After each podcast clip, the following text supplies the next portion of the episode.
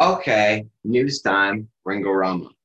Peace and love, peace and love. Hello, hello. Welcome to the show. Today it's a secret news episode. Not too secret, but Ringo just last night on Top Shot Dive announced his new EP. It's called Change the World. It's going to be coming out on vinyl, CD, and cassette. So you got the trio there, and it's going to be on streaming, and there's going to be a Dolby Atmos mix. So that's gonna be very enjoyable. The vinyl isn't coming out till November, and it's gonna be a 10 inch EP. But the album itself isn't coming out till the 24th of September, which it's pretty short in the long scheme when he said it will be coming out in October. So we're actually getting it a little early. There have been rumblings about this EP. You know, I've been calling it EP2 for a while since March when he announced that he would be beginning to work on another extended play for October. So we do have a preview track. It's called Let's Change the World.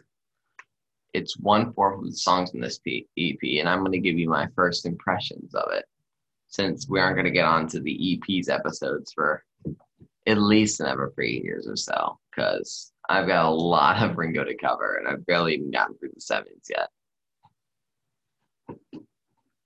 So this Let's Change the World song is a song by Steve Lukather and Joseph Williams of Toto. Of course, Steve Lukather, he's been an all star since 1904. And this new song is very similar to a track on the last EP called Not Enough Love in the World. It's very rocky. Ringo's there. There's a good guitar solo. I'm loving these synthesizer horns on the track. It's pretty interesting you know. It's kind of just like a nice, it's a nice rocker. I wouldn't say it's one of the best Ringo lead singles. I'd have to say I like Way the World La Di Da better as lead singles than this Let's Change the World track, but I love it. It's a rocking track. And I'm not just saying that because I want you and me to just like, I want you and me to be my favorite. Okay, in other Beatle news, we did have this record coming out. Free, Imagine, and now for the magic of editing has come out, the 50th anniversary redone edition. I've got the free CD here. Of course, our man Ringo, he plays on this. So it's nice to hear some better Ringo drums on this reissue. This is the Target version, but of course, you know the debacle about the stickers. There's no stickers. Very disappointing, but I enjoy the box nevertheless. Once I get the brainwash box, I feel like these definitely be two of a kind. I feel like he should be doing more of these boxes, George, with these other albums. So that's a bit of our news. This is like kind of a news thing. Also, I did a grand interview of Gary Burr over on Hudson Rainey's channel.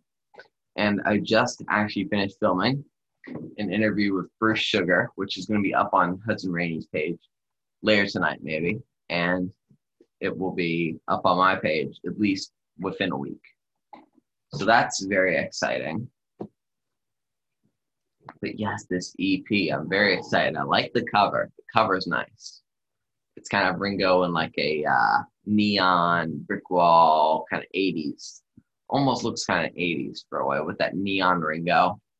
I'd like to see a box set of this album if uh, lord almighty universal will give us one of course.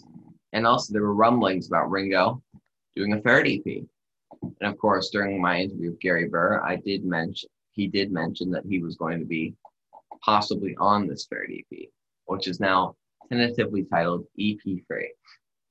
Of course, I'm super excited for EP22 in 2025. And Let's Change the World, I'm surprised it didn't make much of a dent on Ringo's Apple charts.